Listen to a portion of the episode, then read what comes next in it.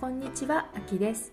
今日もパリで学んだブレない自分の作り方の時間がやってまいりました。今日もさゆみさんどうぞよろしくお願いいたします。お願いいたします。2017年の4月5月というのは大きなイベントが実はフランスではありましてそれはフランスの大統領選挙です。4月の23日が第1回の投票で、はい、2回目が5月の7日となっています、で今回はちょっとフランスの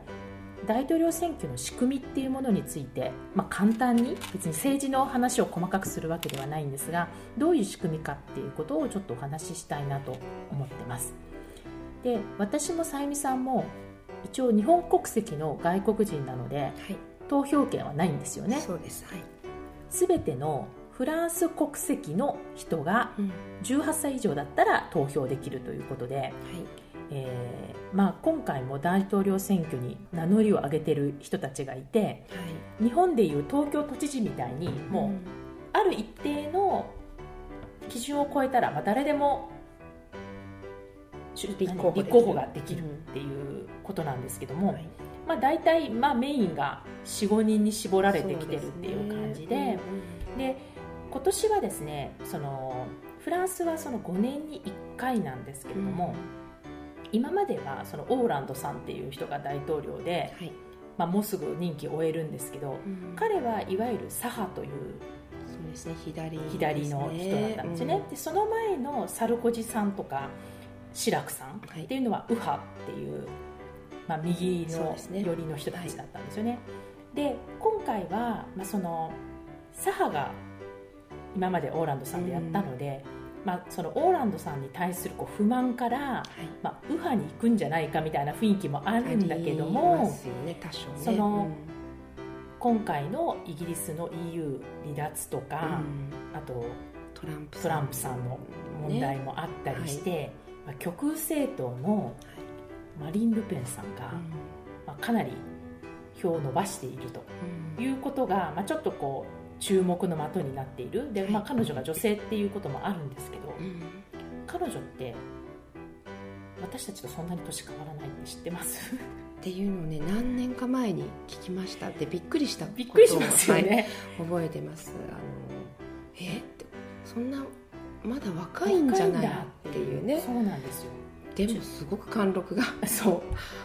ってとてもあの年が近いようには。見えないんですよね、はい。うん、多分50になったばかりぐらいですかね、うん、今。ちょっとその辺のあの正式な年齢は見てないんですけども、私の友人がたまたま彼女の高校の同級生を知ってたらしいんですよ、でたまたまその「彼女ってどんな人だったの?」って言ったら高校からあんな感じだったらしいんですよ。もう弁が立つみたいな感じの、でだから今回はその極右政党が、また票を伸ばして大統領が誕生するんじゃないかって言われてると思うんですが、うん、まあ、実際にこればっかりは蓋を開けてみないとわからないですけど、うん、私はほぼないなと見てるんですよね。うん、というのはその1回戦の投票は得られると思うんですよ、結構1位か2位に、うんうん、でその決選投票に行くには上位2人が選ばれるんだけど、はい、その2人になった後過半数をどっちかが取らないと大統領にならないわけで、うん、彼女がやっぱ過半数を取れるかっていうところがいつもネックになりそうですね。1回戦目はうまくいっても2回戦目にはいけないんじゃないかっていうところで。あの以前彼女のお父さんが立候補した時に、はい、志らくさんと、はい、一騎打ちになりましたよね。なりましたね、うん、決戦に行きました、ね、行きました行きました。それだけでも結構フランス人信じられないみたいなびっくりでしたよね。極右政党が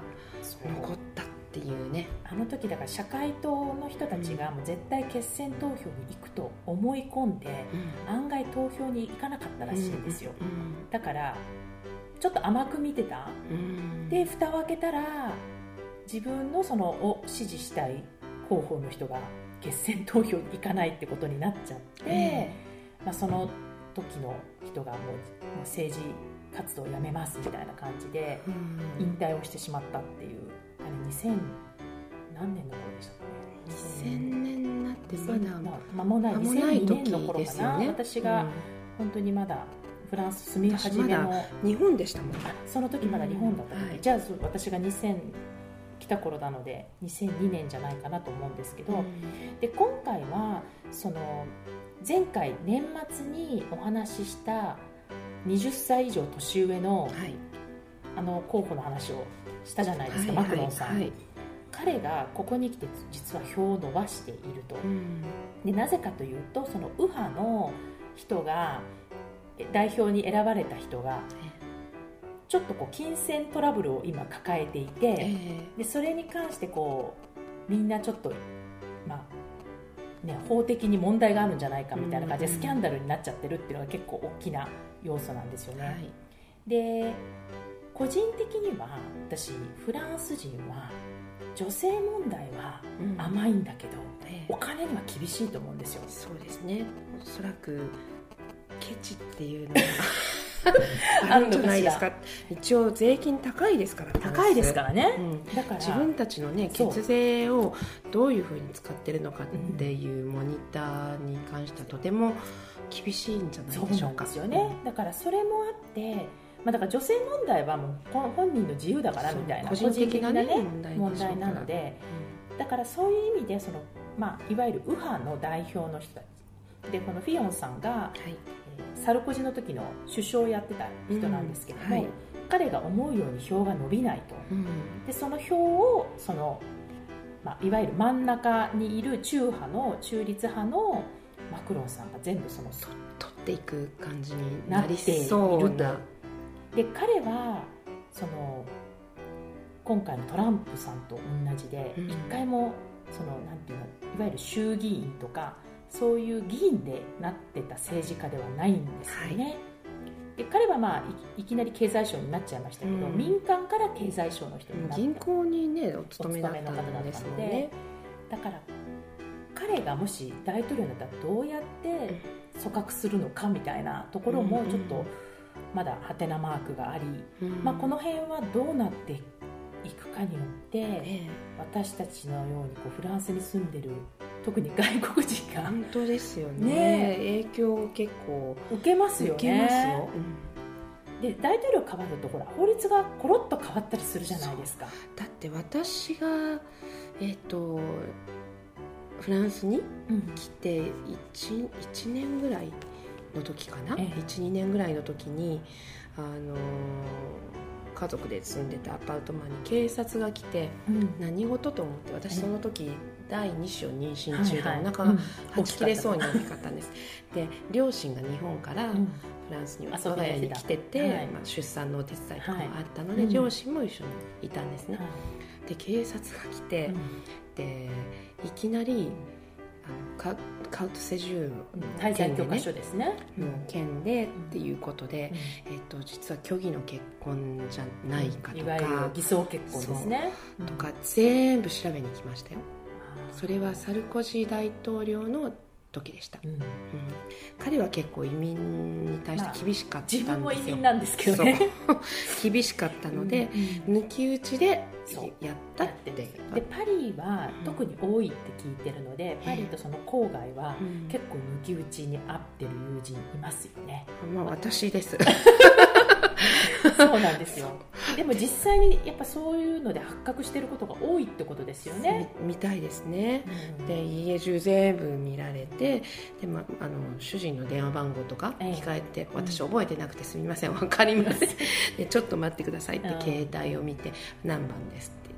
って。でまあなんとかなったんですけど、あのやっぱりいろいろ調べてい。きました、うん、要は写真があるか、うん、その2人と2人揃った写真があるかとか、靴が両方あるか、うん、あと例えば洗面所に行って歯ブラシがあるかとか、要は2人で暮らしている証をとにかく探すんですよね。そうですねでそれに関しても子供もねすでにいたので、うん、あの明らかだったので、あんまり、まあ、突っ込まれはしことはなかったですけども、やっぱりドキドキしますよ、まあ、警察乗り込んでくるし抜き打ちなのでね。突然ですもん。ガーディアンあの管理人さんが一緒に。警察が 来てるんだけどっていうことであの突然ですからね入れざるを得得ないですよね、うん、そうなんですよ。で日本からね母と父と母が来てて、まるでなんかか呼び寄せたみたいに思われるのも嫌だななんて思って、うん、そうですよね、そういうかねそういう移民の方もいらっしゃるし、実際にはねいるので。で実際にこの間もちょっと聞いたのでこの間その抜き打ちにあったって言って、まだ続いてるまだあるんですか、うん、まだやそのパリの近郊は続いてると思います。オランドさんになってからだいぶあの緩くなったのかなっていう、ね、うん、でもやっぱり、うん、その辺は取り締まってるんじゃないかなと思います、だからね今回の大統領がまあ1回当選すると5年の任期なので、ええまあ、5年間はその大統領でいかないといけないわけで、はい、まあ、私たちの生活もどうなるのかっていうところが、ね、興味深く、ね、うん。追っていかないといけないなっていうところでまたその辺はね、はい、決まった後5月にでもお話できたらなと思います。はい、はい、それでは本編スタートです。はい、今回は質問をいただいてますのでまず質問をさゆみさんの方に読んでいただきます。お願いします、はい、一人でビジネスしようと考えていますが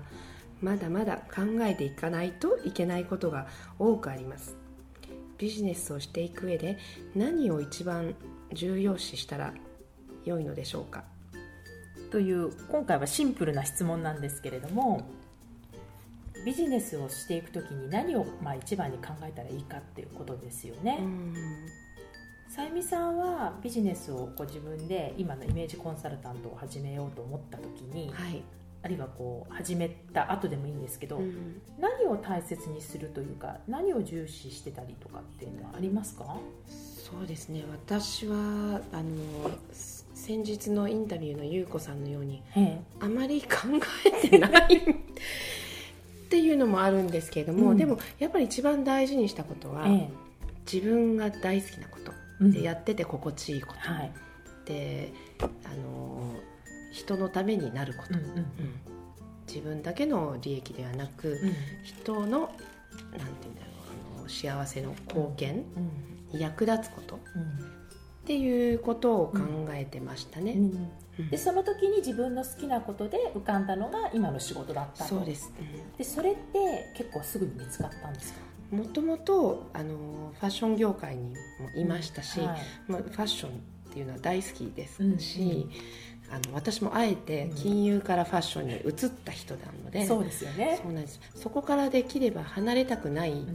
やっぱファッションは好きだったんだ、大好きだったんですね、そこから離れたくなかった、だけど、フランスに来てしまった、で仕事を辞めざるを得なかった、はいでじゃあ一人になってもう子供もちょっとずつ手が離れてきてるし、うんうん、自分でできることは何だろうっていうふうに考えた時に、うん、やっぱりこう自分で何かファッションブランドをスタートするっていうのはとてもエネルギーのいることですし、あのパトロンみたいな人もね探さなきゃ、ね、いけないですしちょっとそれはあのすぐにはできないと思って、私一人で今あるこう、スキルでできること？っていうことを考えたらイメージコンサルタントというのはとてもぴったりかなと思って、思いついたら即習いに行きました。日本まで。決まったら早かったですよね。早かったですよ。も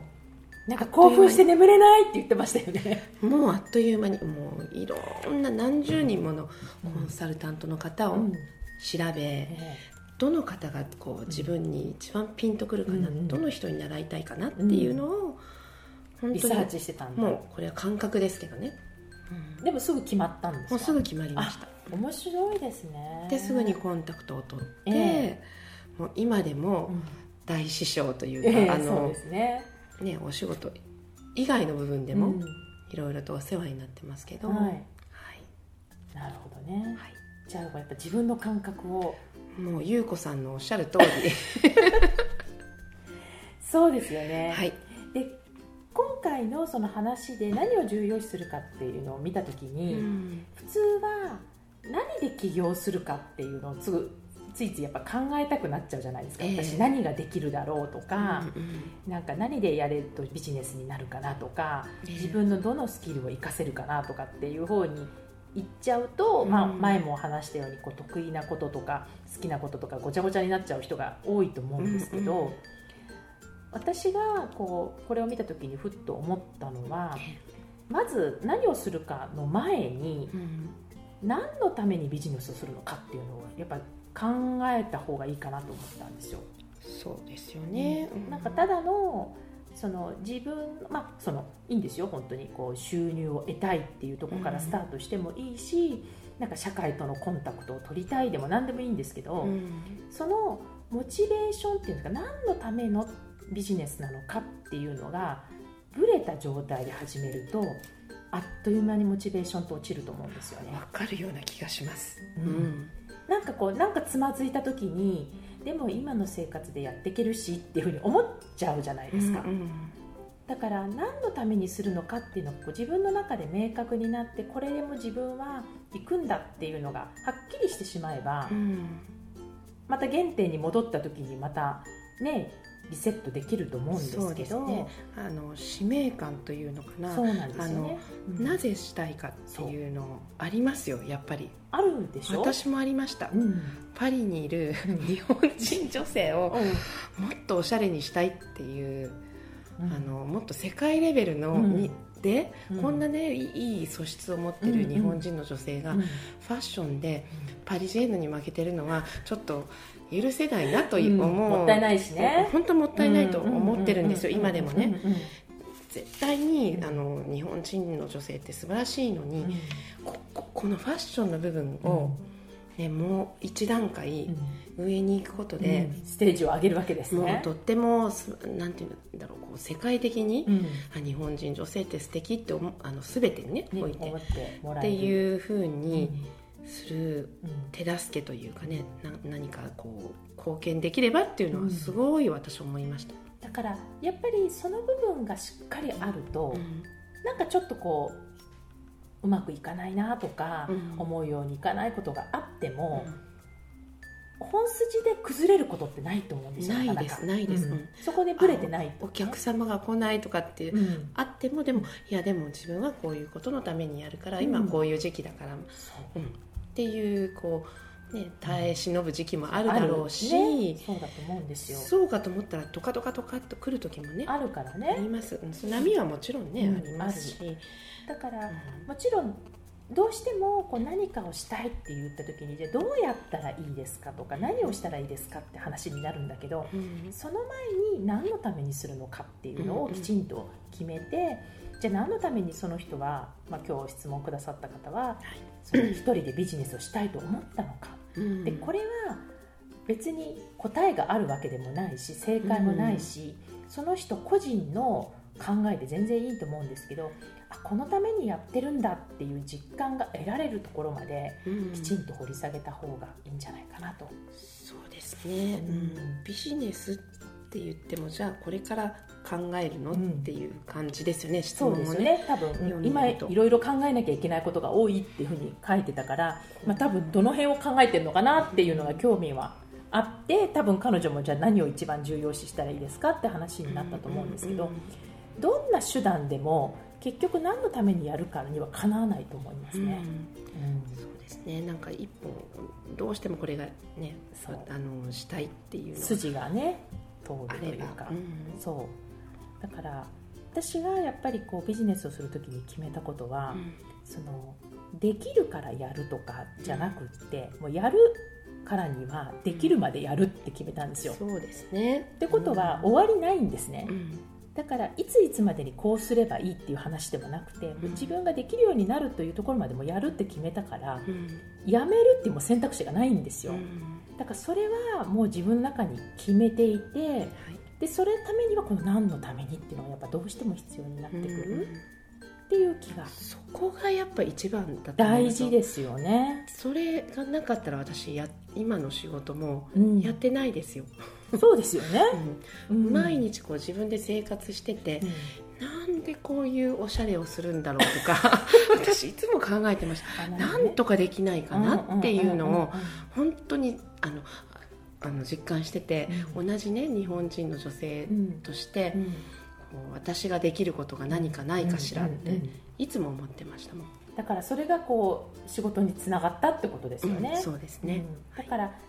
イメージコンサルタントをやるんだっていう、まあ、事実じゃなくって、うん、何のためにそのイメージコンサルタントをするのかっていうのはもう個人的理由だから。本当そうで手段としてイメージコンサルタントというあの職業があったので、うん、たまたまねそれをやってますけどもしかして分かんないですよ。ファッションブランド作るかもしれない。そうなんですよ。おしゃれにするために自分のブランドを立ち上げるミッションが別にねあるので一つの手段としてイメージコンサルタント。それはいろいろあの分かりません。将来ね。ね変わっていくかもしれないしね、うんはいでもそのミッションがミッションっていうかその目的がずれなければ、うん、手段が変わっても、うん、そこはつながってるというかつながってますよね、うん、絶対。ればあるっていうことですよね、はい、ということで何のためにビジネスをするのかっていうのをぜひ考えるヒントにしていただけたらなと思います。ありがとうございました